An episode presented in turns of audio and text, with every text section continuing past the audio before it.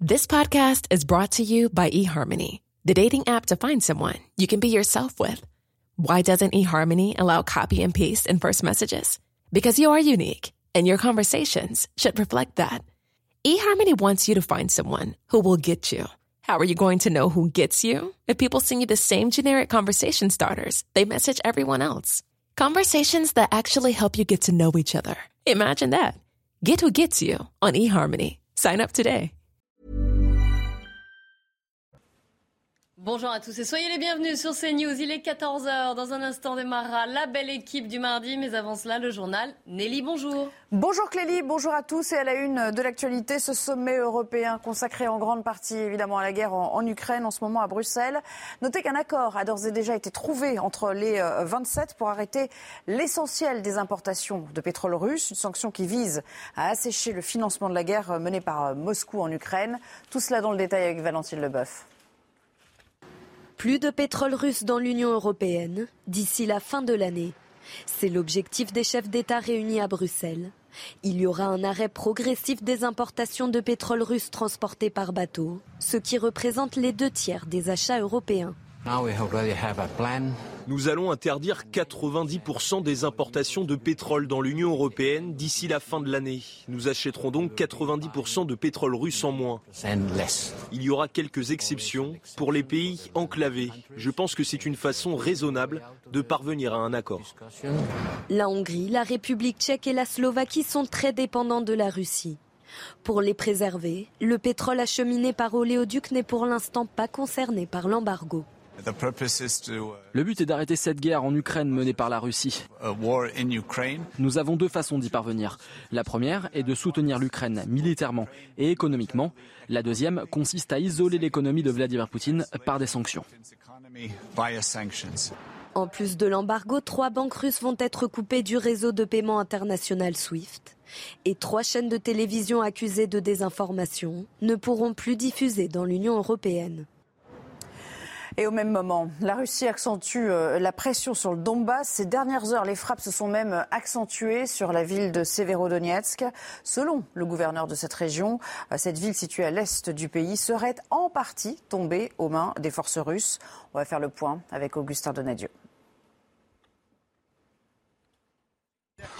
Les impacts témoignent de la force de l'assaut des Russes il y a encore quelques heures dans ce quartier de Severodonetsk.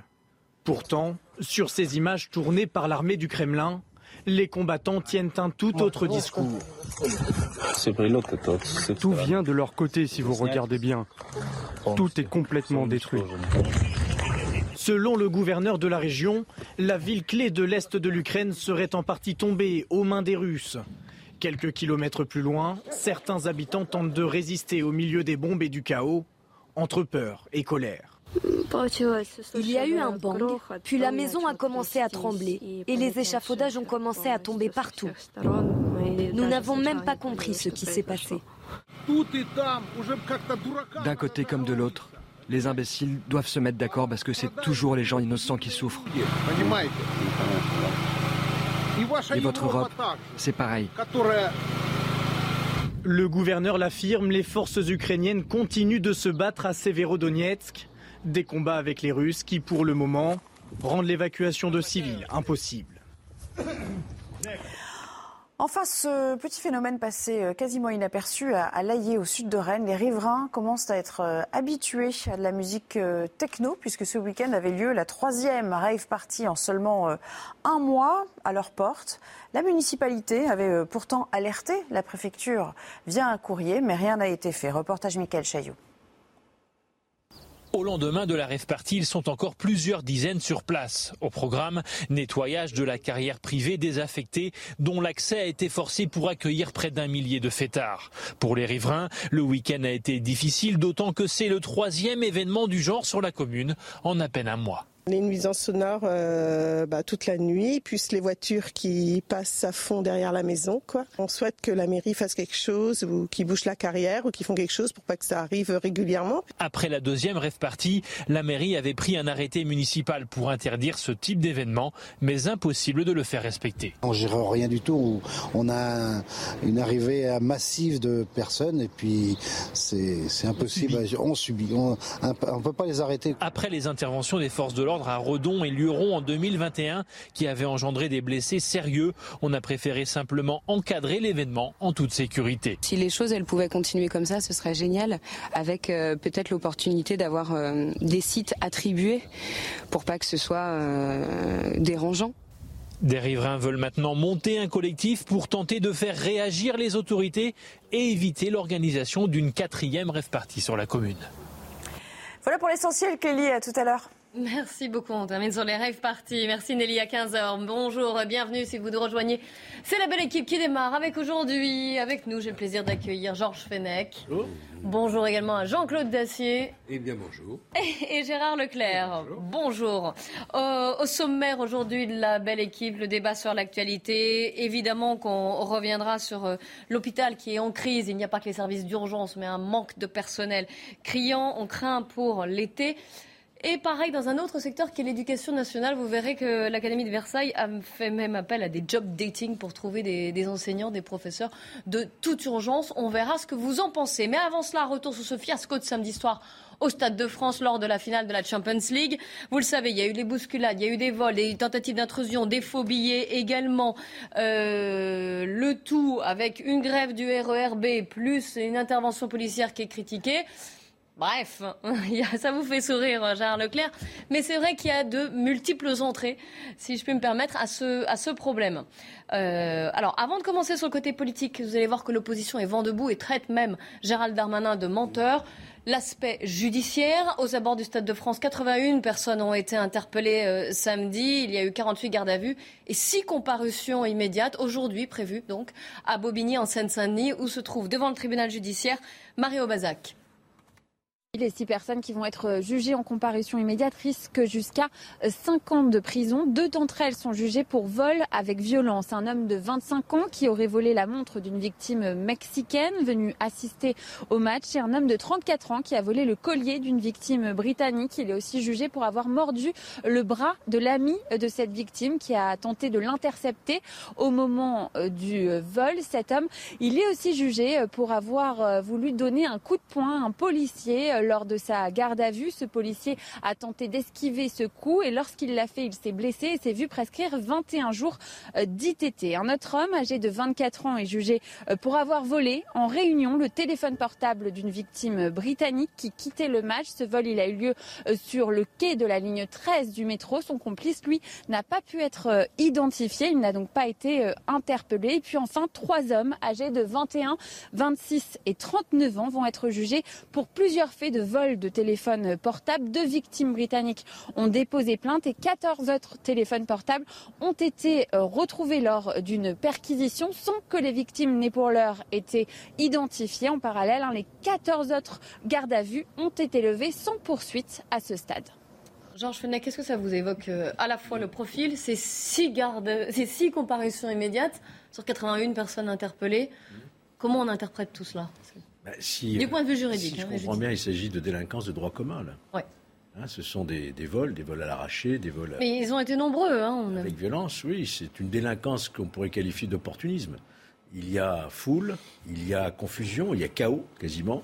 Et vous avez ces bandes de délinquants d'habitude, ces multirécidivistes, euh, qui profitent de cette confusion pour se livrer à des actes de délinquance. Euh, ils sont déférés en comparution immédiate. C'est déjà une bonne chose, hein, puisque manifestement ils ont été pris en flagrant délit. Euh, on attend maintenant de la justice, évidemment, qu'elle se montre euh, très ferme euh, contre ce genre d'action qui a participé au chaos de cette soirée en réalité. Hein. Ce n'est pas le seul facteur, mais c'est l'un des facteurs qui a été parfaitement décrié et, expliqué par les, les, fonctionnaires de police qui étaient sur le terrain et qui ont vu ces délinquants profiter de cette confusion pour se livrer à ces actes de délinquance. Donc on attend maintenant une justice qui se montre extrêmement ferme. On suivra évidemment ces comparutions immédiates. Jean-Claude Dacier, un mot peut-être sur le volet judiciaire? Un mot, c'est un des aspects qui euh, ressort trois jours après les faits ou quatre jours après les faits.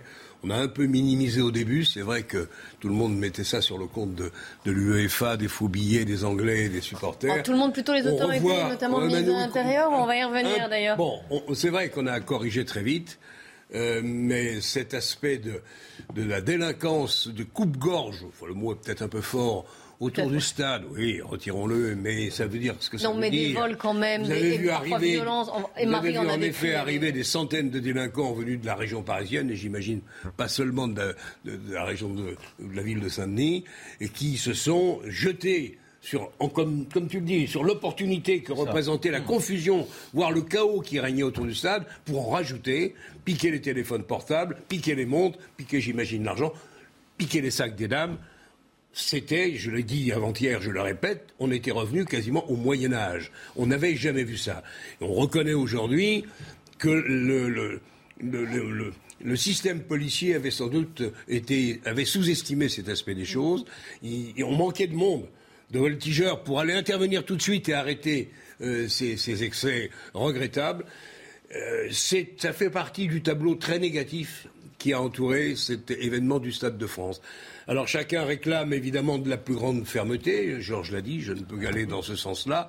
On réclame tous une politique pénale qui enfin euh, fasse euh, prendre la mesure de, ces délinquants qu'ils risquent gros en se livrant à, des actes qui sont absolument inacceptables. Donc il faut qu'on se décide à taper et à taper fort. Je ne doute pas que la police, euh, la police, que la justice le fera ce soir. Attendons un peu. On va attendre un peu, on va suivre. Hein. Mario Bazac est sur place, oui, euh, Gérard Leclerc. Bon, je ne sais pas si c'est du jamais vu, je crois pas. Je crois que malheureusement. Avec cette ampleur, Gérard Si, si, je pense. Non, on a déjà vu ça dans le passé et je suis pas sûr que ce soit quand même le Moyen-Âge. Mais sur le reste, je suis d'accord. Non, mais c'est inexact, je t'assure. Non, non, non, non, du jamais vu, on a hélas vu déjà euh, souvent des pickpockets et quelques agressions, pas avec cette ampleur, Gérard, je t'assure. Plus que ça, plus que ça, je pense qu'on a déjà vu. Euh, simplement, les autorités ont elles-mêmes reconnu, je crois qu'ils ont employé le terme, il y a une certaine impréparation face, à, certaine impréparation face à, donc à cette délinquance-là. Euh, oui, oui, ce point de vue-là, on peut leur euh, donner acte. Euh, la deuxième chose, mais qui me, pas qui me surprend, mais enfin que je constate, c'est qu'on a, on avait plutôt idée au départ que c'était surtout des, des, des, très jeunes, des quartiers, etc. Il y en a. Euh, mais il y a aussi d'autres qui sont beaucoup plus âgés. Il y en a un qui a 39 ans, si j'ai bien compris. Donc c'est pas eux, c'est pas des, perdreaux de l'année, si je puis dire. Euh, et donc pour eux, bien évidemment, il n'y a pas de réflexion à avoir sur les sanctions. Elles sont prévues par la loi. Maintenant, il faudrait qu'elles soient appliquées. L'autre problème qui est beaucoup plus euh, problématique, si je puis dire, oui, pour les, c'est pour les jeunes, pour les mineurs, toujours pareil. C'est-à-dire que je crois qu'on n'a pas suffisamment euh, réfléchi et, pris des, des, des, bonnes mesures. C'est-à-dire qu'on a, on hésite euh, à mettre des, mineurs, des jeunes euh, en prison. Peut-être que dans certains cas, il y a beaucoup de gens qui disent que justement, il ne faut pas s'en priver, que des pays comme les Pays-Bas le font, et avec des résultats. Donc, si c'est des peines qui sont courtes, mmh. et en dehors de ça, il faudrait toujours pareil et immédiat. en dehors de ça, il faudrait toujours pareil développer des centres éducatifs fermés, etc. Enfin, des structures qui, pour, l'instant, n'existent pas. On en parle depuis des années et des années. À première vue, euh, il y en a pas suffisamment. Il y en a très peu, pas suffisamment. Il faudrait qu'on soit prêt, Gérard. Pardonne-moi, il faudrait qu'on soit prêt pour les Jeux Olympiques. C'est dans deux oui, ans. Je suis pas très inquiet pour l'année prochaine. Coupe du monde de rugby, encore que nous verrons. Les Jeux... Mais les Jeux Olympiques, le monde entier va venir il faut qu'on soit prêt. On ne peut pas tolérer ce qui s'est passé samedi, euh, une rebelote et une situation qu'on n'arrive pas à contrôler. Cela dit, le, le, le, football est quand même un cas à part dans les sports. On n'a jamais vu d'événements de, de, chaos comme ça. Oui, c'est vrai, tu as raison. Non, je... oui, Georges Fenech, plutôt sur le volet judiciaire. Oui, j'ai noté une évolution chez Gérard Non, non, non. C'est-à-dire On parle de courte peine d'emprisonnement pour les mineurs. Ça, c'est nouveau. Hein. Non, c'est pas vrai, c'est pas tout à fait. J'ai déjà dit plusieurs fois ici. Ah, bon, très bien. Pardon. Alors, écoute, non, je crois, je crois qu'effectivement, le mineur, ce qu'il comprend, c'est la sanction immédiate si vous reportez la sanction à, ah, au calendrier grec, si vous voulez, ça n'a pas de sens et en plus, elle ne sera jamais ou prononcée ou effectuée. Sauf que je rappelle quand même que dans notre système, aujourd'hui, ce n'est pas possible. C'est-à-dire que quand il y a un mineur qui comparaît devant un tribunal, il est jugé uniquement sur sa culpabilité. Et on renvoie à six mois pour savoir quelle peine on pourra lui infliger. Absolument. C'est la, loi, la loi Aujourd'hui, la loi ne le permet pas. Oui, peut-être qu'il faut. Euh, parmi les chantiers, les nombreux chantiers du gouvernement. Non, mais les chantiers, c'est une réforme qui est intervenue il y a deux ans. Hein. Il y a deux ans, c'est du bon Moretti, ça. Eh oui. Enfin, il avait repris la réforme non, non, Madame Belloubet. Ça n'a pas changé par, de ce point de vue-là sur par rapport à avant. Euh, c'est toujours la, la fameuse, euh, comment s'appelle, des mineurs, la circulaire. c'est l'ordonnance. L'ordonnance. L'ordonnance des mineurs. Qui avait été. Bon, contrairement à ce qu'on dit est régulièrement euh, corrigé, modifié, etc. Mais c'est vrai qu'on hmm. n'est jamais allé jusque-là. Euh, on a toujours on avait le préventif. Oui, mais on, avait euh, sur le répressif. Sur ce le qui est normal pour les mineurs. Voilà, d'une Mais on a oublié le répressif. Voilà. Là, Et quant au répressif, c'est vrai qu'il y a une réflexion qui, est sur la prison. Est-ce que la prison, c'est pas quelque chose qui peut continuer à aggraver la, la, situation? Parce que souvent ceux qui vont en prison sont récidivistes, etc. Mais il y a, de, ce point de vue-là, effectivement, la réflexion a avancé. Et des pays, je dis, qui ne sont pas des dictatures, des pays comme les Pays-Bas, ont décidé maintenant d'appliquer des courtes peines, y compris d'ailleurs, je crois, aux, mineurs. Et elles sont salutaires. Qui, qui peuvent être, ça, oui, elles font prendre conscience. Reconnaissons ensemble qu'il va falloir que nous changions de philosophie juridique, de philosophie pénale. C'est pas rien. c'est aussi dans les têtes des responsables, pas seulement politiques, mais aussi ceux de la magistrature, qu'il va falloir. Euh, voilà, je crois que ça rend service à personne. Euh, et ce serait peut-être un des bénéfices, s'il y en a un, de cette de ce chaos inacceptable de samedi soir, qu'enfin on se ressaisisse et qu'on prenne les bonnes décisions. Allez, le volet politique de cette affaire, de ce qui s'est passé samedi soir au Stade de France, on y vient juste après. Le rappel de l'actualité à 14h15, Mathieu Rio. Les forces russes contrôlent désormais une partie de Severodonetsk, ville majeure de l'est de l'Ukraine. C'est ce qu'a indiqué ce matin le gouverneur ukrainien de la région. Selon lui, les Russes ne peuvent toutefois pas avancer librement car des combattants ukrainiens restent toujours dans la ville. Severodonetsk est situé à 80 km de Kramatorsk, le centre administratif du Donbass ukrainien. En France, c'est le dernier jour pour déclarer vos impôts sur le revenu en version papier. Les formulaires peuvent être encore postés aujourd'hui. C'est aussi le dernier jour des déclarations en ligne pour les résidents des départements numéro 20 à 54, y compris la Corse. La date butoir est le 8 juin pour les départements dont le numéro est supérieur à 54. Les Bleus au grand complet à Clairefontaine pour préparer la Ligue des Nations. Karim Benzema a rejoint le groupe hier après son sacre en Ligue des Champions avec le Real Madrid. La France, tenant du titre de la Ligue des Nations, jouera son premier match de la compétition vendredi contre le Danemark au Stade de France. Un premier, euh, un premier défi pour Gérald Darmanin dans ce nouveau gouvernement après ce qui s'est passé samedi soir au Stade de France. Gérald Darmanin, ministre de l'Intérieur, qui était l'invité de nos confrères de TF1 hier pour s'expliquer et s'excuser, ce qui est quand même assez rare. On va y venir, écoutez-le. Non, mais il y a évidemment des images déplorables et des utilisations qui n'ont pas été euh, proportionnées. Donc évidemment, on a eu l'occasion, le préfet de police et moi-même, dire que le regrettait et qu'évidemment, on prendrait contact avec un maximum de ces personnes pour nous en excuser, bien évidemment. Je veux cependant dire que s'il n'y avait pas eu les décisions du préfet de police, et si on n'avait pas évacué une partie, parfois effectivement avec des moyens difficiles à voir à la télévision, il y aurait eu sans doute des morts, parce que écrasés contre les grilles du Stade de France. Voilà, Gérald Darmanin qui, regrette évidemment euh, certains, certains actes, mais qui défend aussi quand même le, travail et le maintien de la gestion du maintien de l'ordre. Il est, ministre de, l'Intérieur, donc de la police. C'est toujours difficile pour un ministre de l'Intérieur d'accabler sa police. Hein. Évidemment, mais il a quand même fait un petit geste. Cela dit, c'est ce que j'allais dire. Il a, des excuses. il a quand même corrigé mm. le tir parce que au départ, hier, enfin tu vois, ce week-end et encore hier, avant, il était un, plutôt dans la défausse, faut le dire, et peut-être pas tout à fait à, la hauteur. Donc là, il reconnaît quand même que euh, qu'il y a eu peut-être une intervention de la police qui n'était pas toujours euh, délicate oui, au, bon niveau, si je puis dire. Bon, sur le reste, alors ça, c'est pas, c'est pas rien. C'est-à-dire qu'il faut, il faut effectivement repenser, euh, revoir tout le dispositif policier pour ce genre de manifestation. Incontestablement, il y a un autre moment, comme je l'ai dit tout à l'heure, où il reconnaît qu'ils avaient sous-estimé les risques de, de, de, de petite délinquance. Euh, sur le reste, c'est vrai que comme toute catastrophe là-dessus, il n'a pas totalement tort. Euh, quand, quand, vous avez une catastrophe, quelle qu'elle soit, une situation de chaos comme ça, il n'y a pas jamais une cause, il y en a plusieurs, une conjonction de, de causes. Bien sûr, mais on l'a vu, il a quand même beaucoup insisté sur les faux billets bah et sur les supporters anglais. Je parlais tout à l'heure de des fausses, c'était ça. C'est-à-dire qu'il mettait tout sur le dos euh, des, des, des, des, faux billets et des supporters anglais. Il y a un problème des supporters anglais, il ne faut pas le nier. Il y a eu un problème de l'UEFA, parce que les billets, quand on... Je veux dire, le football ne demande pas d'argent, il ne faut pas raconter d'histoire. Alors s'ils ne sont pas capables d'avoir suffisamment de stadistes pour... Euh, parce que ça, ça dépend d'eux. Pour faire les contrôles dans les... Ah si, ça dépend d'eux. Il y a eu un problème de billetterie aussi. Je précise, Gérard que l'UEFA, ça personne ne veut l'entendre ou le dire, l'UEFA a délégué l'organisation à la FFF à la Fédération française de football. sauf, sauf la billetterie. c'est des instances, des instances sportives en tout cas. Sauf la billetterie. Vous avez raison. Alors moi je fais pas. Moi j'aimerais bien. Dans, qui a organisé Vous avez peut-être raison. C'est peut-être qui a organisé le match C'est la fédération. Sauf la billetterie. Alors ça, ouais, la billetterie, je crois que c'est quand même la, la Oui, mais tout le reste. Oui, enfin bref, les autorités du football. Pour aller vite, les autorités du football, les autorités du football n'étaient pas à la hauteur. J'ajoute un dernier point, on y viendra peut-être tout à l'heure, qui est celui quand même du, RER, du RERB, ah, qui est quand même. Ah, imaginez s'ils refont ça au moment des Jeux Olympiques. Ils l'ont annoncé pour pas pour le France-Danemark. France-Danemark dimanche. Ils l'ont annoncé pour France annoncé. Et là, il y a C'est le dialogue social à la française. Non, non, non. C'est le souci. C'est le souci de l'intérêt général. Manifestement. C'est une honte. particulier sur le RERB. Oui, c'est un cauchemar depuis des mois. Pas des mois, des années. Depuis des années qui ne se reproduit pas d'ailleurs sur le RER A ou D ou ce que vous voulez, où c'est. Donc il y a un vrai problème et c'est vrai que c'est d'avoir fait ça ce jour-là et maintenant vouloir le refaire.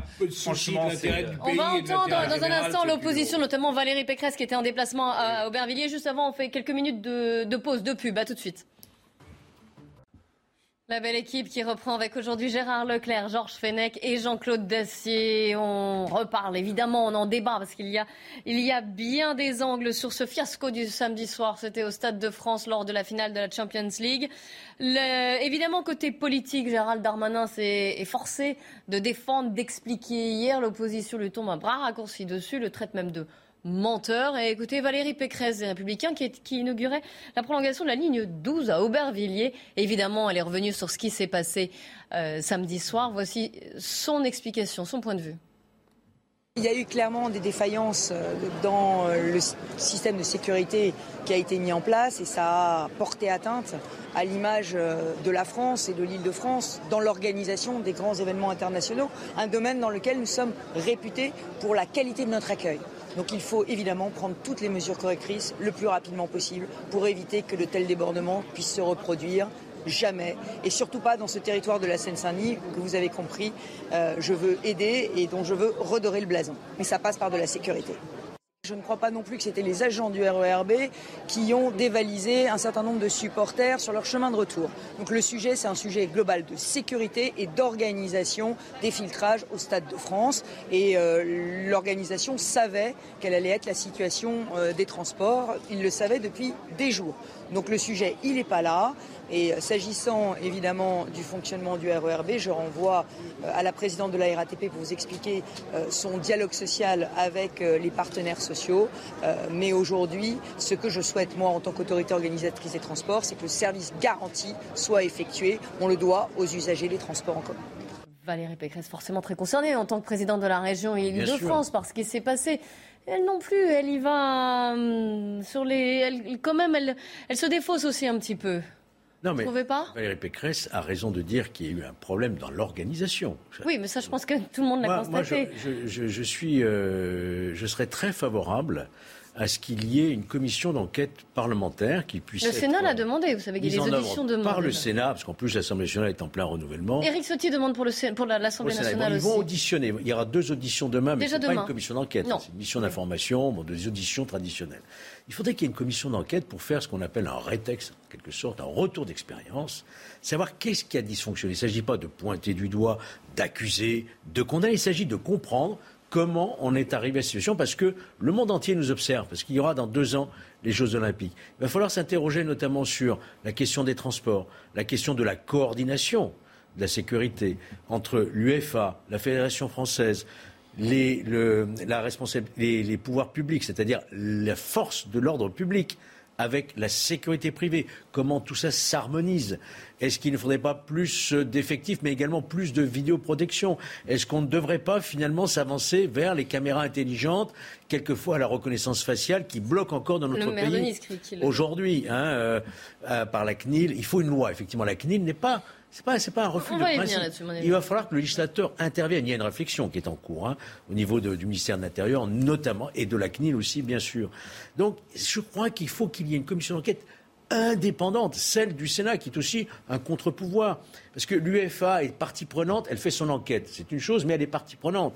Euh, quand le ministère de l'Intérieur, le préfet dépose plainte, c'est aussi contre de la délinquance. Donc, il, il a, à mon connaissance, il n'y a que le Parlement qui pourrait avoir cette indépendance totale pour dire voilà ce qui s'est passé, voilà les dysfonctionnements, et faire des propositions pour ne pas que ça se reproduise. 14h30, on fait un, point sur l'actualité, évidemment, avant de reprendre notre débat. C'est avec Mathieu Rio. Du sursis et des relax après la chute du balcon à Angers en 2016 qui avait tué quatre étudiants. Le tribunal correctionnel d'Angers a rendu son verdict aujourd'hui. Trois prévenus sont condamnés à des peines allant de 18 mois à 3 mois de prison avec sursis. Deux autres, l'architecte du bâtiment et le conducteur des travaux, ont été relaxés par le tribunal. Nouvel appel à la grève de la RATP sur le RERB pour vendredi prochain. Ce sera le jour du match entre la France et le Danemark en Ligue des Nations au Stade de France. La CGT et l'UNSA notamment se félicitent de la grève de samedi dernier. Elle a selon eux créé un rapport de force favorable aux syndicats avec les problèmes d'acheminement des supporters pour la finale de la Ligue des Champions. En Chine, c'est le dénouement d'un confinement interminable à Shanghai. Les autorités ont commencé à démanteler les clôtures autour des habitations et à arracher le ruban adhésif sur les places et les bâtiments publics. Hier soir, des centaines de personnes ont été autorisées à sortir pour de brèves promenades. À partir de demain, les gens pourront ressortir plus librement dans les rues. J'en reviens au discours politique après euh, ce qui s'est passé samedi soir au Stade de France. Est-ce que vous ne trouvez pas que du côté de Gérald Darmanin ou de la, nouvelle ministre des Sports d'ailleurs, est-ce qu'on ne minimise pas un peu le rôle des agitateurs des quartiers sensibles de Seine-Saint-Denis et de cette délinquance? Jean-Claude Dacier. Oui, je crois que ça a été oublié dans le premier discours euh, du ministre de l'Intérieur, puis corrigé euh, ensuite, et notamment hier soir on s'excuse, parce que ce qui s'est passé, encore une fois, n'est pas acceptable et témoigne surtout d'une perte d'autorité et de responsabilité terrible au niveau des forces de l'ordre. Il y a eu des erreurs de commises. Bon, on ne va pas y passer la semaine. Néanmoins, on vit une curieuse période tout de même. Moi, je n'ai pas souvenir de cette parenthèse politique. On n'a toujours pas entendu euh, la nouvelle euh, Premier ministre. Euh, on n'a pas non plus entendu sur ces questions. Président de la République, pourquoi pas. On vit une période où tout semble. C'est une période de réserve de campagne, vous le savez maintenant. Oui. mais enfin, alors la campagne officielle a commencé hier, des, législatives, peut-être que ça va s'animer un petit peu. L'opposition fait son rôle, elle essaie d'obtenir le meilleur score possible le plus de voix et donc d'élus possibles à ces prochaines législatives. Mais je trouve que côté pouvoir, euh, on a eu hier effectivement et avant-hier euh, les explications bien utiles des autorités, mais euh, encore une fois, c'est une parenthèse politique qui me paraît la période est anormalement longue. Je ne sais pas qui a décidé cela. Si c'est le Conseil constitutionnel, ah, c'est une bêtise. Entre l'élection présidentielle et les législatives, le délai est anormalement long. En réalité, il ne se passe rien. On avait déjà une très faible campagne présidentielle. On a une campagne législative qui me paraît tout aussi faible ou presque. Ça fait beaucoup pour un pays qui est quand même confronté à des problèmes d'une grande, grande importance et d'une grande lourdeur il serait peut-être temps qu'on s'y mette tout de même, me semble-t-il. Oui, Gérard Leclerc. Est-ce que vous pensez que le président de la République, qui est aujourd'hui, euh, vous savez, il participe au sommet européen à Bruxelles consacré à, l'Ukraine, on attend d'ailleurs d'une minute à l'autre une conférence de presse, et puis ensuite il se rendra dans un centre hospitalier à, Cherbourg. Mais euh, est-ce qu'il devrait évoquer cette question, se mouiller un peu sur ce qui s'est passé samedi soir? Bah, de toute façon, la question va lui être posée. Je n'imagine ah pas qu'il sera bien obligé de dire quelque chose. Mais d'une façon générale, oui, d'une façon générale, c'est vrai que d'une certaine façon, il joue euh, la, dépolitisation. Il faut bien dire les choses, l'apaisement, la dépolitisation. Bon, c'est assez classique hein, de la part d'un. Ce, que redoute un gouvernement, quel que soit le gouvernement, dans cette période juste avant une élection, c'est euh, tout ce qui peut créer des polémiques graves, tout ce qui. Euh, Comme ce qui exactement ce qui vient de se passer. Voilà, c'est sûr que là, de ce point de vue-là c'était pas souhaitable. Pour le reste, il veut pas en rajouter, parce que tout, comme euh, l'a dit Jean-Claude, de toute façon, si tous les dossiers quasiment qui sont en attente, c'est des, des, dossiers sur lesquels il n'y a pas beaucoup de bonnes nouvelles à attendre. Et donc, un gouvernement qui va à des élections, il a, euh, voilà, il a, c'est pas forcément son intérêt de parler euh, et des retraites, de parler et des mesures qu'il va falloir prendre sur la transition écologique, etc., etc. Parce que chaque fois, ça va être quand même des mesures qui ne seront pas forcément populaires. Donc voilà, on temporise. On est dans une période où on, apaise, on temporise. Je, ne suis pas pour que le président de la République prenne la parole à tort et à travers. Le président de la République doit réserver une parole présidentielle. Mais, en l'espèce, euh, à partir du moment où ça prend une dimension internationale, ah à partir du moment où Boris Johnson oui, il y a une brouille avec les Anglais, oui, où il y a effectivement euh, un problème diplomatique, ça relève du chef de l'État, parce que les affaires étrangères, ça relève du chef de l'État, ça ne relève plus du seul Premier ministre en l'espèce. Et donc, on attend effectivement que le président de la République, peut-être, ramène un peu d'apaisement avec euh, les Britanniques qui sont victimes dans cette affaire. Alors, les Britanniques sont, vent debout, évidemment. Ils réclament des excuses. Euh, les supporters du Liverpool ont été pointés du doigt. victimes, c'est aussi la charge des forces de police, les gaz lacrymogènes sur des familles, les vols qu'ils ont subis. Ils n'ont pas pu rentrer dans le stade. Vous savez très bien que chaque fois qu'il y a des matchs avec, avec des équipes anglaises, en général, il y a des problèmes. Et que l'an dernier, il y avait la bien tenue. Enfin bon, il y avait des faux billets, etc. Euh, donc ah. il y a quand même un petit souci quand même. Néanmoins, le, Gérald Darmanin a évoqué les Anglais hier. Écoutez-le, c'était au journal ah de, TF1. Je veux dire que si on a eu des problèmes exclusivement qu'avec la tribune britannique, 20 000 places réservées au Real Madrid, 20 000 places réservées pour Liverpool, les problèmes n'ont eu lieu qu'à Liverpool. 97% des spectateurs étaient dans le stade à 21h pour les Espagnols, 50% seulement pour les Anglais. Et s'il y a eu des problèmes que pour les Anglais, ça ne veut pas dire que ce sont les Anglais les faussaires. Dans le stade, il y a eu 29 interpellations. La moitié d'entre eux étaient des Britanniques qui ont passé sans billets le stade à travers les contrôles de police. Donc quand j'entends dire qu'aucun Britannique n'a eu un comportement inadéquat, c'est tout à fait faux. Jean-Claude Dacier. je suis assez d'accord. Je trouve que Gérard est curieusement très aimable et très euh, compréhensif avec nos amis anglais, qu'il faut le reconnaître, très souvent. Non, non, c'est Georges qui, est aimable et compréhensif. Euh, je pense que... Bon, oui, c'est vrai, Gérard, au contraire, il tape sur, sur qui? Sur les Anglais euh, non, mais Je viens de dire à l'instant qu'il y avait un problème avec les supporters anglais, qu'il y avait toujours eu un problème et que c'est. C'est bien ce que je dis. Non, c'est Georges qui les a ah, défendus. Mais, je veux dire, hmm. rendons-nous compte tout de même que tous les journaux télévisés européens ont ouvert avec euh, cette affaire depuis quasiment deux jours. Plus la presse britannique. Georges, euh, la presse britannique, ça a pris une dimension considérable. Bien sûr. Et que le président de la République ne s'en préoccupe pas ou donne le sentiment de ne pas s'en préoccuper de sa part, me semble-t-il, est une erreur. Nous sommes sous la Ve République. Il y a un patron, un seul qui soit élu, c'est lui. Il sera interviewé. Je pense qu'on lui posera la question. Alors, euh, il aura l'échappatoire à dire qu'il n'est pas en France. Oui, mais c'est une affaire de dimension. Cet après-midi, il sera en France. Parce Reconnaissons que ce, délai, ah, ce délai entre les deux élections est ridicule. Franchement, c'est, c'est, je ne sais pas qui, comment c'est. C'est le Conseil constitutionnel qui a eh ben, franchement, il a fait une Et en plus, rajoute à ça qu'il y a plusieurs ministres qui se soumettent à l'élection. Oui dont il va falloir qu'ils valident leur, euh, leur poste ministériel par la réélection. Donc on est sur une espèce de faux plat, effectivement, ou une parenthèse. Quoi. Alors vous parlez du système hospitalier, on va y venir, puisque donc euh, vous le disiez, Emmanuel Macron se rend à Cherbourg. Il va, euh, il va visiter un centre hospitalier avec la nouvelle ministre de la Santé, Brigitte Bourguignon. Un déplacement consacré à l'accès aux soins urgents et non programmés. Vous le savez, c'est la crise à l'hôpital, et notamment parce que l'été arrive, ça veut dire que le personnel va prendre des vacances. Euh, ce qui est, normal, mais il y a des vides de nombreux services qui, qui ont peur d'avoir à faire une pénurie de personnel. Urgence aux urgences, les détails, Marine Mulset. Faute de soignants pour s'en occuper, 20% des lits sont fermés dans l'Hexagone. Les hôpitaux publics sont touchés, mais pas seulement. Les structures d'aide à domicile font aussi face à cette pénurie. Dans une interview accordée au Figaro, le professeur Michael Perromor donne plusieurs explications à ce phénomène. D'abord, les professionnels qui quittent les services hospitaliers sont plus nombreux que les personnes qui entrent dans le métier. Autre problème, les agents ne font plus carrière au même endroit.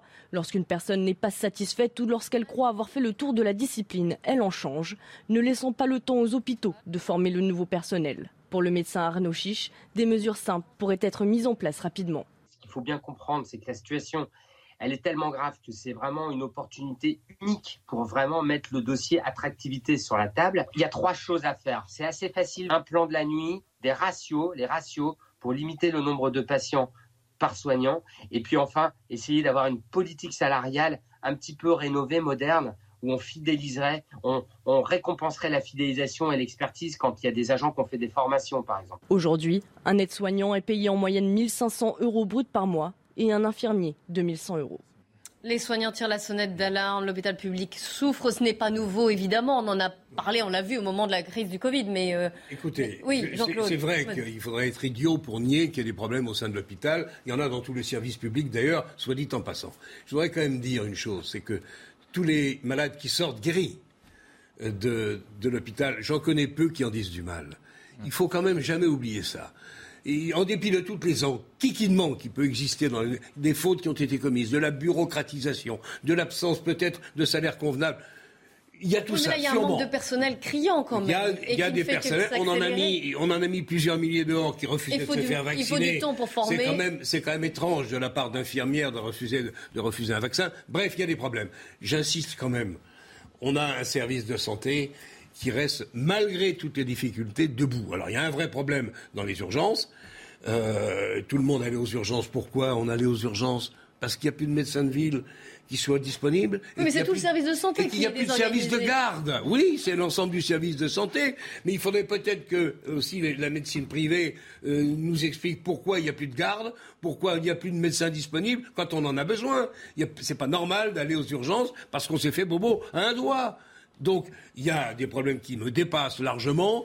J'insiste quand même que malgré les difficultés, les gars qui vont à l'hôpital se faire soigner, qui parfois frôlent la mort, en ressortent en général. Mais bien sûr, il y a une excellence du service, de système de santé français. Tant qu'on leur tape dessus. C'est d'accord, mais là quand même, vous il y a avez des problèmes. tous, les soignants qui, tirent la sonnette d'alarme. Encore une fois, je me répète, mais je ne me retire rien, bien sûr. Euh, Jean-Claude a tout dit. Il y a, deux problèmes. Il y a le problème effectivement de, des services des urgences qui, euh, qui est submergé parce que maintenant beaucoup de gens, beaucoup, beaucoup de gens vont aux urgences alors qu'ils n'ont rien à y faire. C'est-à-dire que pour le moindre bobo, on va aux urgences parce qu'on ne paye pas tout de suite et parce qu'il n'y a plus euh, les médecins de garde, parce qu'il n'y a plus tout simplement de médecins généralistes avec la désertification, etc. Et donc il y a un vrai problème. Il va falloir que d'une façon ou d'une autre, arrive à euh, mettre un terme à cet engorgement des urgences. Alors il y en a qui disent qu'on va, il faudrait créer un téléphone le 15 euh, avant de pouvoir aller à l'hôpital. Sorte de filtrage. Euh. filtrage, voilà, des filtrages, tout ce que vous voulez. Mais enfin, il y a un vrai souci. Puis le deuxième, c'est celui du pénurie, de la pénurie de, de soignants. Euh, alors c'est un problème qui, euh, qui, est ancien mais qui s'aggrave.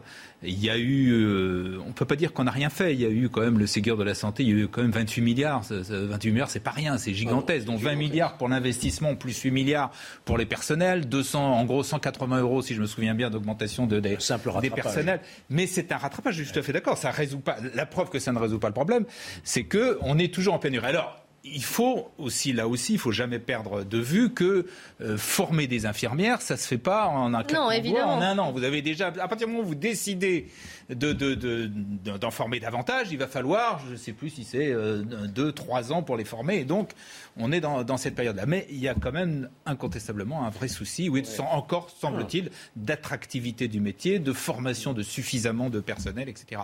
On a pendant des années et parce qu'on voulait essayer de limiter les dépenses de santé, ce qui, était, euh, qui est quand même un souci. Il ne faut pas dire que ça n'existe pas, ce qu'il faut le payer. On a quand même une politique malthusienne, aussi bien avec le numerus clausus pour les médecins que pour les autres personnels de santé. On a freiné les, les embauches. Et on les a tellement freinés qu'on arrive à un moment où il n'y en avait pas assez. Hmm.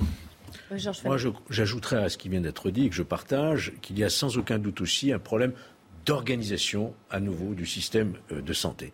Quand on sait que dans un hôpital ou à la PHP, vous avez, je crois, hein, autour de 30 ou 40% du budget de l'hôpital qui va dans le personnel administratif.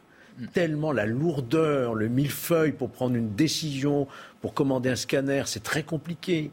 Alors que l'argent doit aller au personnel soignant, à tout ce qui est soins. Et Aujourd'hui, on a une part budgétaire pour le personnel administratif hospitalier qui est trop importante par rapport au personnel soignant, voyez-vous.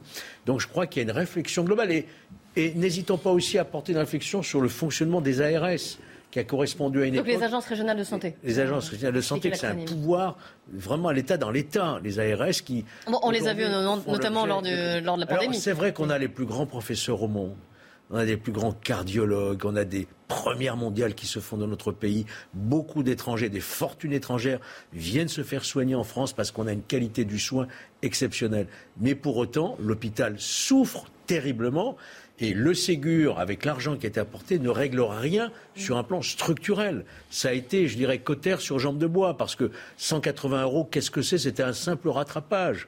Il faut rendre... bien pour ceux qui le touchent quand même. Hein, oui, mais c'est un rattrapage au niveau européen. Ça ne suffit niveau européen pour aligner sur le niveau européen. On n'est pas plus. Mais il y a des véritables inquiétudes déjà pour cet été aussi hein, dans les services. Et donc il va falloir vraiment toujours. On dit il faut, il faut, il faut une grande réforme de l'hôpital dans ce pays, c'est sûr. Et qu'est-ce qu'on fait des personnels qu'on a laissés partir, pour ne pas dire qu'on a suspendu euh, parce qu'ils refusaient de se faire vacciner. Ah, mais euh, comment, comment, comment vivent-ils Puisque, a priori, ils ne sont plus payés, ils sont plus salariés. Euh, et c'est une situation, je comprends que les pouvoirs publics aient du mal à faire le contraire de ce qu'ils ont fait il y a quelques mois. Mais en même ah, temps. C'est pas seulement ça, excusez-moi, il y a un problème de, faire, euh, de mettre à l'hôpital, de faire travailler à l'hôpital des gens qui ne sont pas vaccinés et qui risquent de, de, je suis transmettre la maladie. Que je suis d'accord avec toi, Covid n'a pas disparu. C'est une faute professionnelle. Mais néanmoins. Euh, il faudrait peut-être regarder quand même ce qui va se passer. C'est une goutte d'eau, hein, je dirais, hein, par oui, rapport à quelques milliers, plusieurs milliers de postes. C'est quelques milliers, oui, mais. Eh ben oui, d'accord. Mais bon, qu'est-ce qu'ils font ces gens-là? Enfin, on est quand même dans une situation qui est anormale. Qu'est-ce que font ces gens-là? Comment vivent-ils? Où exercent-ils? Ou n'exercent-ils pas? Qu'est-ce qu'ils font? Ils sont au chômage ou quoi? Enfin, on est quand même un curieux pays. Trois ans moins le quart, on fait un, point sur l'actualité de ce mardi avec Mathieu Rio. Au procès des attentats du 13 novembre, 10 accusés sur 11 refusent de comparaître aujourd'hui devant la Cour d'assises spéciale de Paris. Le président a dû suspendre l'audience. Les 10 accusés détenus seraient solidaires de l'un des leurs, le Pakistanais Muhammad Usman, qui souffre d'un problème à l'œil. Selon des avocats, ils estiment que ce dernier ne serait pas correctement soigné. L'inflation grimpe encore en France. Les prix ont augmenté en moyenne de 5,2% au mois de mai sur un an. C'est l'estimation dévoilée ce matin par l'INSEE. La barre des 5% d'inflation n'avait plus été franchie en France depuis le mois de septembre 1985. En avril, l'inflation s'élevait déjà à 4,8% sur un an. Deux soldats russes condamnés à 11 ans et demi de prison par un tribunal ukrainien. Ils ont été reconnus coupables de violation des lois et des coutumes de la guerre pour avoir bombardé les habitations de deux villages dans la région de Kharkiv dans le nord-est du pays. L'artilleur et le conducteur chargeur ont reconnu leur culpabilité selon le parquet. On reprend notre débat de la belle équipe. Après avoir parlé de l'hôpital, il y a aussi l'éducation nationale. Je vais vous citer euh, quelques chiffres quand même qui sont assez effarants, puisqu'il y a de, de, gros manques de candidats dans plusieurs matières. Vous allez voir. Ça donne des sueurs froides évidemment aux, syndicats aux enseignants. 816 candidats admissibles pour 1035 postes au CAPES externe de mathématiques. 83 admissibles pour 215 postes en allemand, 60 pour 134 postes en lettres classiques, 720 sur 755 en lettres modernes. Je passe aussi sur les professeurs des écoles. Enfin, bref, là aussi, des problèmes de recrutement, des problèmes euh, de manque d'attractivité, certainement aussi de, la profession, malheureusement, hélas. Et, je ne sais pas si vous avez vu l'initiative prise par la rectrice de l'Académie de Versailles, qui a annoncé une sorte de job dating. Elle s'est mise en contact avec euh, Pôle emploi et chaque candidat doit passer un entretien d'embauche en, en, 30 minutes en fait. Euh, le seul prérequis, c'est je crois un bac euh, plus 3 minimum. Forcément, les profils des potentiels élus ou profs ou enseignants sont variés. Donc voilà, elle recherche, elle recherche des enseignants, notamment des professeurs en collège, en lycée, au primaire aussi même un, peu partout. Alors déjà, il y a l'éducation nationale et il y a cette initiative qui fait quand même un peu polémique. Georges Fenech. Non, mais. Mais qui montre à quel point voilà, l'éducation nationale aussi est en souffrance. Enseigner, c'est un métier. Ça ne s'improvise pas. D'ailleurs, il y a des écoles pour cela. Soit des écoles de professeurs d'école. Voilà, à Versailles, ils sont prêts justement à ne pas passer par ces écoles tellement ils sont en manque recrutement latéral, quel, quel niveau Recrutement latéral d'urgence. Euh, sans véritable formation. Il y en a eu par le passé, ça n'a pas vraiment marché. Hein. Ça dure quelques semaines, éventuellement quelques mois, et puis ensuite euh, c'est voué à l'échec la plupart du temps. Donc je, pense que là, encore une fois, on a un problème d'anticipation sur ces problèmes de recrutement des, enseignants. Et c'est en quelque sorte aussi une dévalorisation, parce que si on est capable de recruter de cette manière-là en un claquement de doigts sur un entretien d'embauche, ça veut dire que ceux qui ont passé les épreuves, ceux qui ont passé les concours, ceux qui ont fait les écoles de formation, forcément, ils doivent le voir d'un mauvais œil, tout cela. Et c'est au détriment de qui? Ben, C'est au détriment de l'élève et de la qualité de la formation. Je l'ai vu, cette vidéo de la rectrice, elle est surréaliste, quoi. Euh, c'est du job dating. oui, ça fait beaucoup On parler. ça un peu comme ça à la légère. C'est l'éducation nationale qui est en jeu. Oui, mais derrière, si elle n'a pas de... Elle ferme des classes dans ces cas-là? Bah, c'est ça le problème. Ah oui, il y a une, elle part au plus pressé, c'est une situation d'urgence. C'est bien ce que je dis. Ça ressemble, un peu, ça ressemble, un peu, à un expédient quand même. Bien sûr, oui, mais il faut, faut trouver des solutions. Euh, cela dit, il faut quand même rappeler que les, il n'y avait pas de formation des maîtres jusque c'est Jospin qui avec les IUFM dans les années 90. Hein, donc c'était pas, c'est pas non plus quelque chose qui est aussi ancien que ça. Ah, et à l'époque, c'était très critiqué. Euh, avant, les, il n'y avait pas d'école de, formation des, euh, des maîtres. Si, avant, il y en avait avant. Non, non, non, non. Les IUFM c'était une création, justement, parce que les... les, les, les L'école des gauchistes, paraît-il, à l'époque, c'était violemment critiqué. c'est autre chose, mais en tout cas, on a, on a créé... C'est là-dessus que portait la critique, cher ami. Moi, je ne fais que reprendre les faits. Hein. Ça n'empêche qu'il y, a un véritable problème, effectivement, de, de, vocation, que, comme l'on dit. Euh, la, première, la première explication, c'est tout simplement que les enseignants français sont très mal payés, euh, comparé à ce qui se passe partout ailleurs en Europe. Et en plus, c'est un métier qui est de moins en moins attractif, parce que la considération qui existait autrefois euh, sous la Troisième République et encore au début, ah euh, et encore au XXe siècle, sur l'instituteur, sur le professeur. Euh, tout ça, hélas, n'existe plus.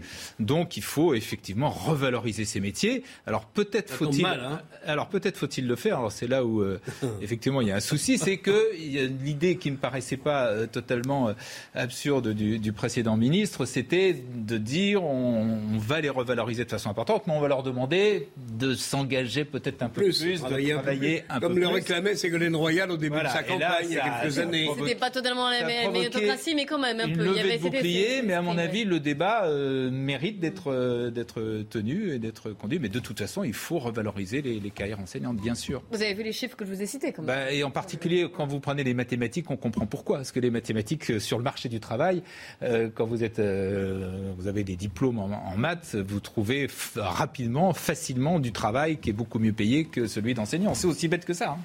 Oui, Jean-Claude? C'est terrible. On va constater une, une, fois de plus, ce que maintenant tout le monde reconnaît, les difficultés énormes, pour ne pas dire pire, de nos services publics. Ça fait 20 ans ou 30 ans, je ne sais pas où, ce qu'on a perdu. Mais je veux dire, c'est pas normal, parce que vous avez aussi, ce que je disais tout à l'heure sur l'hôpital, vous avez aussi des gens formidables à l'éducation nationale qui se défoncent comme euh, on ne peut pas l'imaginer. Et puis vous avez eu un recrutement qui a été différent dans les dernières années. Et puis vous avez eu petit à petit, on n'a pas mis l'argent où il fallait. Voilà la triste réalité. On n'a pas mis l'argent où il fallait. Résultat des courses, alors qu'on est couvert de dettes et qu'on est au, seuil d'une crise économique peut-être euh, très importante. Une dépense publique très importante. Et qu'on, malgré tout, on est les rangs quand même du monde de la dépense publique. En tout cas. Où passe l'argent? Expliquez-moi où passe l'argent on est dans une situation aujourd'hui où on a des dettes et plus grand chose en caisse. Comment on va faire? J'espère qu'on va quand même y arriver. Là, là, je, en quand même. L'argent, il n'est pas, il n'a pas disparu dans l'éducation. Il est, il est versé aux enseignants et euh, à la construction des lycées, etc. Donc c'est pas non, il y a peut-être eu en revanche, pas seulement il y a peut-être, c'est sûr, il y a eu des erreurs qui ont été faites en termes de programmes, en termes des, ah bah en des savoirs fondamentaux. Alors on va en continuer d'en parler, on reprendra notre débat, on reviendra aussi sur le Stade de France et voilà, L'argent il n'a pas disparu, l'argent il a mais apparemment ça pas. S'il vous plaît, on marque une courte pause. Très courte, on se retrouve juste après pour continuer notre débat. 15h sur CNews, bonjour à tous et bienvenue. Dans un instant, nous reprendrons notre débat. Ce sera la belle équipe suite, mais avant, les infos. Nelly Denac, c'est à vous. Bonjour Clélie, bonjour à tous. Et dans l'actualité aujourd'hui à relever euh, ce déplacement de Valérie Pécresse à Aubervilliers, la présidente de la région euh, Île-de-France qui forcément a été euh, interrogée sur le fiasco de samedi soir et qui pointe des défaillances dans le système de sécurité dans l'enceinte du Stade de France. On va l'écouter. Il y a eu clairement des défaillances euh, dans euh, le système de sécurité qui a été mis en place et ça a porté atteinte à l'image euh, de la France et de l'île de France dans l'organisation des grands événements internationaux, un domaine dans lequel nous sommes réputés pour la qualité de notre accueil. Donc il faut évidemment prendre toutes les mesures correctrices le plus rapidement possible pour éviter que de tels débordements puissent se reproduire jamais, et surtout pas dans ce territoire de la Seine-Saint-Denis que vous avez compris, je veux aider et dont je veux redorer le blason. Mais ça passe par de la sécurité. Et au même moment, en Grande-Bretagne, la colère ne retombe pas. Le président de Liverpool qui réclame même des excuses aux autorités françaises pour avoir pointé du doigt les supporters des Reds trois jours après euh, cette finale chaotique au Stade de France. Un mot de l'inflation qui atteint le chiffre record de 5,2% cette année. La guerre en Ukraine, mais également euh, la pandémie de Covid-19 sont euh, en partie responsables de cette hausse et de cette flambée des tarifs. Voilà pour l'essentiel. C'est à vous, Clélie, pour la suite et fin du débat. Merci Nelly Denac. On va revenir évidemment sur le fiasco de samedi soir au Stade de France. Juste avant quand même, puisque vous avez terminé sur les chiffres de l'inflation, Gérard Leclerc, sur un point de vue économique, on s'en sort mieux que d'autres pays européens, mais on le voit là, on a dépassé la barre symbolique des, 5%. C'est du jamais vu depuis 1985, si ma mémoire est... 80, oui. oui voilà, on a connu, bonne, mais... Les plus anciens ont connu beaucoup plus. À la fin des années 70 et 80, on était jusqu'à 13 et 14%, si je me souviens bien. Oui, mais à l'époque, on n'avait qu'une seule monnaie, le franc, et on pouvait dévaluer de temps en temps. heureusement, justement, qu'on n'est plus le cas. oui, mais heureusement qu'on n'a pas le franc, parce qu'on sera en difficulté. Non, les, les, les, causes, on les connaît. C'est à la fois la guerre d'Ukraine, c'est aussi encore des goulots d'étranglement qui, euh, euh, qui datent du, du, Covid. Et puis, c'est euh, la Chine qui, qui est, sinon à l'arrêt, du moins, qui ne fournit plus toute une série de, de, de, matériaux dont on a besoin, parce que la Chine est devenue, comme on sait, la, quasiment l'atelier du monde. Donc, tout ça se, se combine, mais c'est d'abord l'énergie. Et euh, c'est un problème qui effectivement euh, qu'on n'avait plus l'habitude de traiter, qui, qui, autrefois était une, un des gros sujets euh, dont, on parlait toujours. Qui, c'est Jacques on, voilà, on en parle Delors, notamment qui a mis fin à ce qu'on appelait l'échelle mobile des salaires, c'est-à-dire le fait que les salaires se, se, s'alignaient automatiquement sur les prix, indexés sur les prix, indexés sur les prix, ce qui, ce qui nourrissait l'inflation. Mais c'est un, c'est un gros sujet parce que l'inflation, ça a beaucoup, beaucoup de, de ça pose beaucoup de problèmes. Bah, c'est notre pouvoir d'achat. Je ne sais pas si les, 27, vous le savez d'ailleurs, et on attend une prise de parole d'Emmanuel Macron qui, était au sommet à Bruxelles. Ils se sont mis d'accord, les 27, sur un, ça n'a pas été, difficile, hein, sur une réduction, presque un embargo de, quelques 90% quand même, hein, c'est important, des importations de pétrole russe d'ici la fin de l'année. Il y a des échelles de. Sauf pour la Hongrie. Hein. C'est un peu, il y a, voilà, il y a un délai un peu, voilà. C'est lui qui bloquait, évidemment. Mais quand même, ce qui ne risque pas quand même d'arranger les choses. Alors après, voilà, il faut peut-être qu'il faut savoir faire certains sacrifices Espérons que ça ne va pas nous coûter plus cher à nous, Européens, qu'à eux, Russes. Espérons-le. C'est ce que certaines voix disent. Hein. Bah, dont celle de Poutine. Ben oui, c'est que. Apparemment, on, est en train de, on est en train avec, c'est vrai, le Covid et la démondialisation due au Covid et ce qui s'est passé en Chine, ils ont l'air de retirer les, barrières là. Euh, mm, mm, mm. Peut-être que ça va repartir, mais enfin, on est sur un phénomène inflationniste lourd et menaçant parce qu'il y a des gens qui ont besoin, notamment à cause de la guerre d'Ukraine, qui ont besoin notamment du blé que l'Ukraine euh, produisait en grand nombre. Il y a 22 à 23 millions de tonnes de blé qui sont encore dans les silos et qui ne peuvent pas sortir autrement que par petits paquets en passant par la Pologne ou la Roumanie. N'oublions pas que la répercsion est aussi sur le prix des loyers. Ça, c'est très important. Et le pire du pire, c'est que alors que nous comptions sur une croissance de 4, 4,5 pour commencer, Gérard, à rembourser, je dirais pas nos dettes, mais à retrouver quelques marges de manœuvre, euh, l'inflation est en train de nous casser, euh, à nous et à d'autres, euh, mais les autres sont parfois en meilleure situation économique que nous, les perspectives de croissance qui nous faisaient plaisir. Si on retombe sur des croissances à 1, 1,5, je ne sais pas comment on va s'en sortir. Retour sur ce fiasco. Est-ce que ces, incidents, ces défaillances enchaînent euh, C'était au Stade de France samedi lors de la finale de la Ligue des Champions entre Liverpool et le Real Madrid. On parle assez peu d'ailleurs de la victoire du, Real Madrid qui a été totalement euh, éclipsée. Mais Justement, on oublie le côté sportif, on se concentre sur ce qui s'est passé.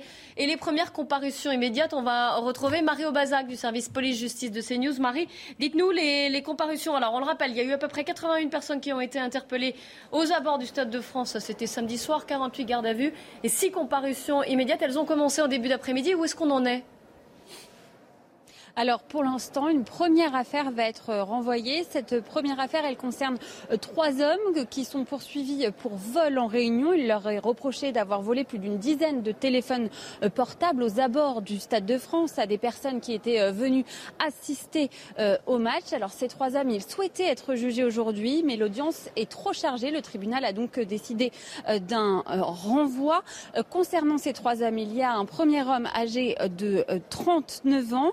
Arrivé il y a quelques mois en France. Il est de nationalité euh, péruvienne. Il a fait une demande d'asile. Il dit habiter à Bobigny euh, chez sa petite amie et être livreur. Deux autres hommes âgés de 21 et 26 ans, eux aussi de nationalité péruvienne, disent habiter en Espagne. L'un explique avoir fait une demande d'asile là-bas, l'autre dit vivre chez son père et avoir une situation euh, stable. Tous les deux, ils expliquent être venus faire du tourisme à Paris et voir leur ami, donc hein, ce troisième homme euh, qui comparait aujourd'hui euh, à leur côté. Ils disent qu'ils devaient repartir lundi. Le parquet a demandé leur placement en détention provisoire et le tribunal s'est retiré pour délibérer et donner ensuite une date donc de renvoi pour cette audience et pour qu'ils soient jugés. Et puis ensuite, il y a trois autres hommes qui euh, devraient être jugés aujourd'hui, mais ils peuvent toujours, s'ils le souhaitent, demander euh, un renvoi. Deux hommes âgés de 25 et 34 ans poursuivis pour vol avec violence et un autre âgé euh, de 24 ans poursuivi pour vol en réunion, mais son complice n'a pas pu être interpellé à ce stade.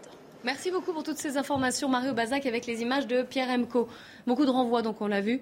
Georges Fenech, je m'adresse à vous. Évidemment, ils sont c'était un des, j'allais dire, c'était une des possibilités qu'il y ait ces renvois, que ces affaires ne sont pas jugées.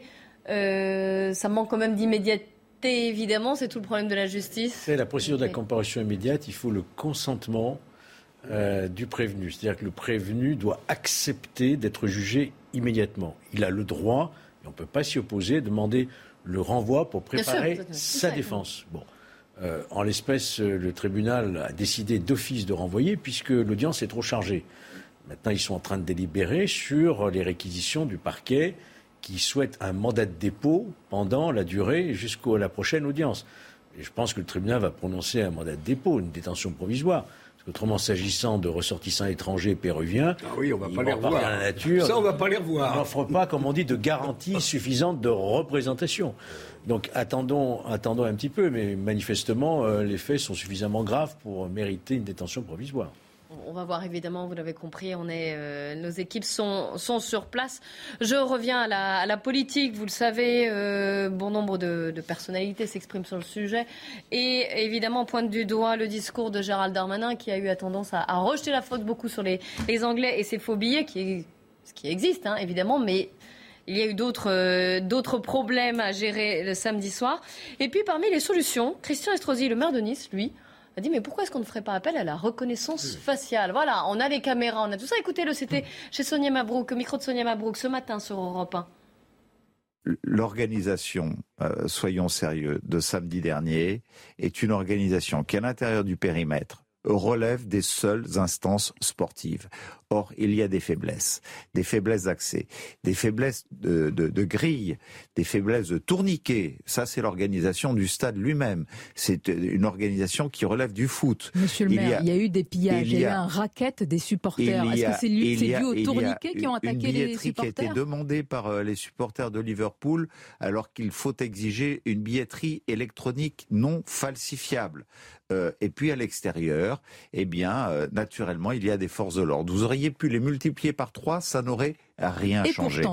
Moi, je sais qu'un grand nombre d'organisateurs de, de, rencontres et puis de présidents de clubs, ils sont favorables, euh, naturellement. Mais et nous sommes que ça aurait changé à la situation de samedi soir au Stade de France nous avons les logiciels, et nous avons des start-up, et nous avons de grands industriels, y compris français comme Thales, qui euh, aujourd'hui ont des systèmes très au point pour garantir les libertés individuelles et que seules les personnes fichées puissent être détectées par l'intelligence artificielle.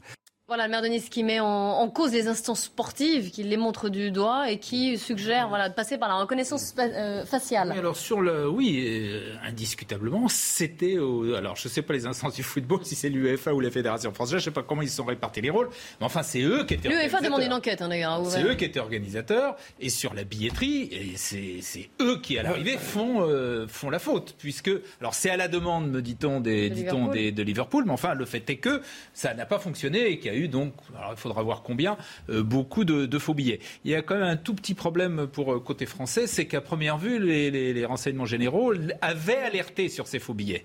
Et donc, on a, semble-t-il, ouais. on n'a peut-être pas pris euh, les mesures qu'il fallait. Sur la reconnaissance faciale, ça promet de, de, beaux débats comme on en a eu autrefois au moment des caméras de surveillance, de la vidéosurveillance, etc. Nice est à la pointe déjà là-dessus. Voilà, je crois sincèrement que c'est des débats qui rapidement vont être dépassés parce que maintenant il y en a partout, la reconnaissance faciale. Quand vous êtes à l'aéroport avec votre passeport, maintenant ils, font ça. Et voilà. certains diront c'est un recul des libertés, etc. Peut-être. Ça, c'est pas de la reconnaissance faciale. Ça, c'est une identification faciale. Parce que vous présentez votre pièce d'identité, c'est comme le portable. Mais ils vous, prennent, ils vous regardent. On est habitué à la reconnaissance, à l'identification. La reconnaissance faciale, c'est autre chose. C'est-à-dire que c'est anonymisé. C'est-à-dire que là, vous avez des caméras qui vont. J'ai bien euh, compris, mais dans le principe à l'arrivée, c'est le même. C'est qu'on prend votre visage ah et à partir de votre visage, on le. Si vous y, allez avec votre, vous y allez avec votre petit ami, ça pose des problèmes. Voilà, il y a un problème en termes de liberté individuelle. Mais on a eu exactement ce débat-là avec la vidéosurveillance, rappelez-vous, hein, dans les rues. On va choisir. Christian Estrosi a été un pionnier, est un pionnier dans cette matière. Il a déjà installé des, des caméras intelligentes de reconnaissance faciale à Nice, mais tout cela a été annulé euh, par notamment euh, la CNIL, le Conseil d'État, etc. Non, aujourd'hui, quel est le débat Alors que la Chine, évidemment, tous ces pays, la Russie, mais pas mal d'États des États-Unis et d'autres, certains pays européens, l'ont déjà intégré hein, dans leur système. Moi, je, je rappelle simplement. Ça fait pas, forcément, il y a des débats éthiques. Euh, au Stade de France, rappelez-vous, le 13 novembre 2015, il y a eu un attentat Hein. Ce sont des stadiers très courageux qui ont empêché la pénétration euh, de ces individus qui auraient dû se faire exploser à l'intérieur du stade. Vous imaginez les conséquences. Donc, euh, moi, je pense qu'on va y arriver. Actuellement, la CNIL ne peut rien faire tant qu'elle n'a pas un texte législatif. Elle a fait une grande consultation générale auprès des industriels, des pouvoirs publics. Tout a été rassemblé depuis le 11 mars. On attend la restitution de cette étude qui a été faite de manière très large. Mais euh, j'en ai discuté avec le secrétaire général de la CNIL. Ils attendent un texte législatif. C'est évident parce qu'aujourd'hui, on ne peut pas.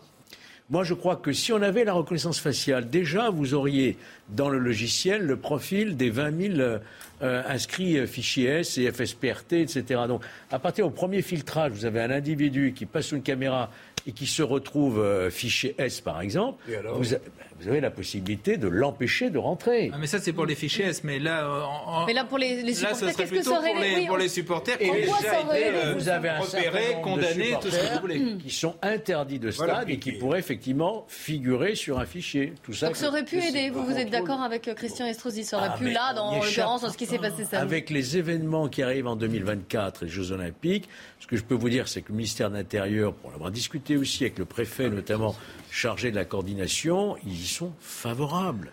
Parce que c'est un appui technologique pour la surveillance humaine. Donc à partir du moment où vous avez une caméra intelligente, parce que la caméra intelligente, c'est pas uniquement la reconnaissance faciale. Vous avez des caméras qui sont mobiles et qui peuvent, par exemple, détecter de manière intelligente euh, un geste, un comportement un, peu suspect. Un peu suspect. C'est comme ça que dans la, comment on définit comportement C'est comme ça qu'on a identifié les, les, auteurs de l'attentat du marathon de, de Boston, parce que la caméra les a repérés en courant dans le sens inverse de la foule, et ils ont été repérés par la caméra intelligente, identifiés et arrêtés.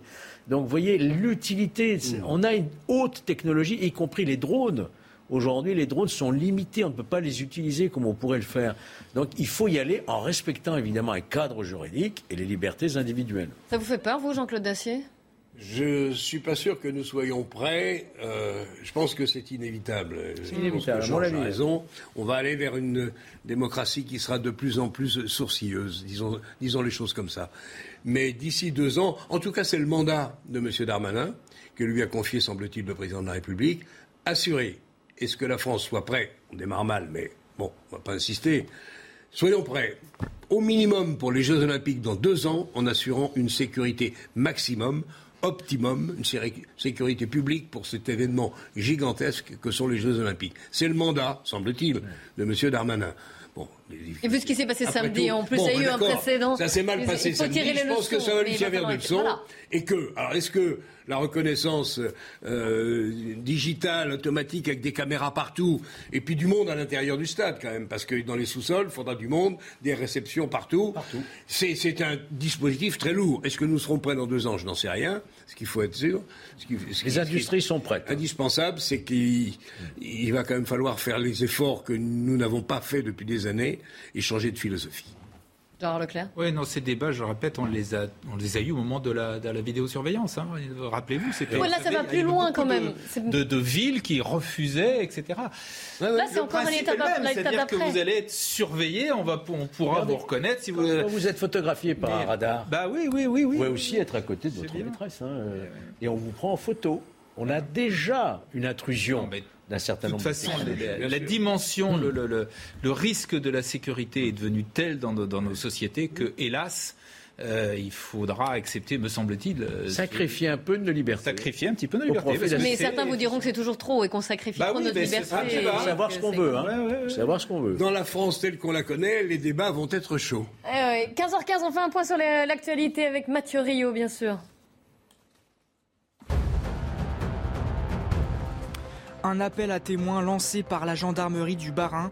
Huit personnes rapportent avoir été piquées samedi soir lors d'un concert du rappeur PLK au Zénith de Strasbourg. Une personne avait été interpellée à la sortie du concert, mais aucun élément n'a été retenu contre lui. Il a été laissé libre. Les gendarmes cherchent toujours à identifier le ou les auteurs des faits. Emmanuel Macron au chevet des soignants cet après-midi. Le président de la République se rendra à partir de 16h dans un hôpital de Cherbourg en Normandie. Ce déplacement intervient en une période de difficulté pour l'hôpital public. Au moins 120 services d'urgence ont été forcés de limiter leur activité ou s'y préparent. Deux jours après les scènes de chaos au Stade de France qui ont fait le tour du monde, l'UEFA a annoncé hier soir le lancement d'un rapport indépendant sur les événements autour de la finale de la Ligue des Champions.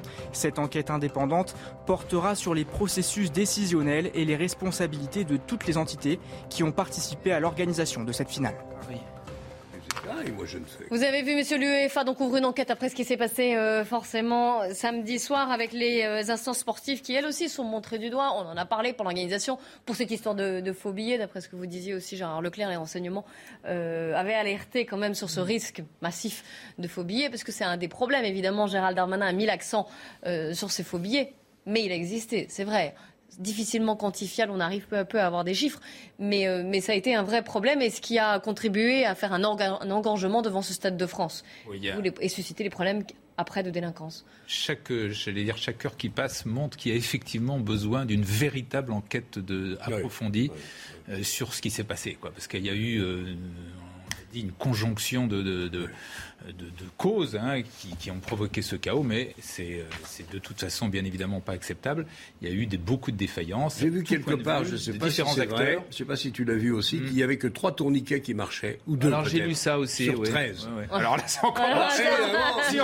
la grève du RERD qui est totalement... Euh, on se demande pourquoi, et qui accroît la massification des gens, et puis vous avez les tourniquets qui ne fonctionnent pas. Si ça a été vérifié, si c'est vrai, la défaillance, les défaillances quand même sont lourdes. On en reparlera évidemment, on aura d'autres occasions. Merci beaucoup à vous trois d'avoir participé à ce débat de l'actualité. Dans un instant, c'est l'heure des livres.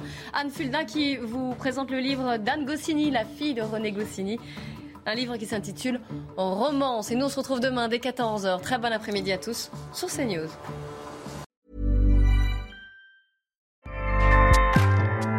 ACAST powers the world's best podcasts. Here's a show that we recommend. This is Roundabout Season 2, and we're back to share more stories from the road and the memories made along the way. We're talking rest stops, if we're stopping to get gas. You will be timed. you will be for sure. Misguided plans. I grew up in the city, so I have like, you know, a healthy fear of real extreme darkness. this was like wilderness. A lot of laughs. Y'all weird, but you, yeah, you, you were different. Like you were real different, bro. I can't really put my finger on it. And so much more. Just goes to show that unexpected yeah. things sometimes are the best when it comes to a road trip. Roundabout Season 2, presented by Nissan, is live now with new episodes rolling out every Thursday. Listen and subscribe wherever you get your podcasts.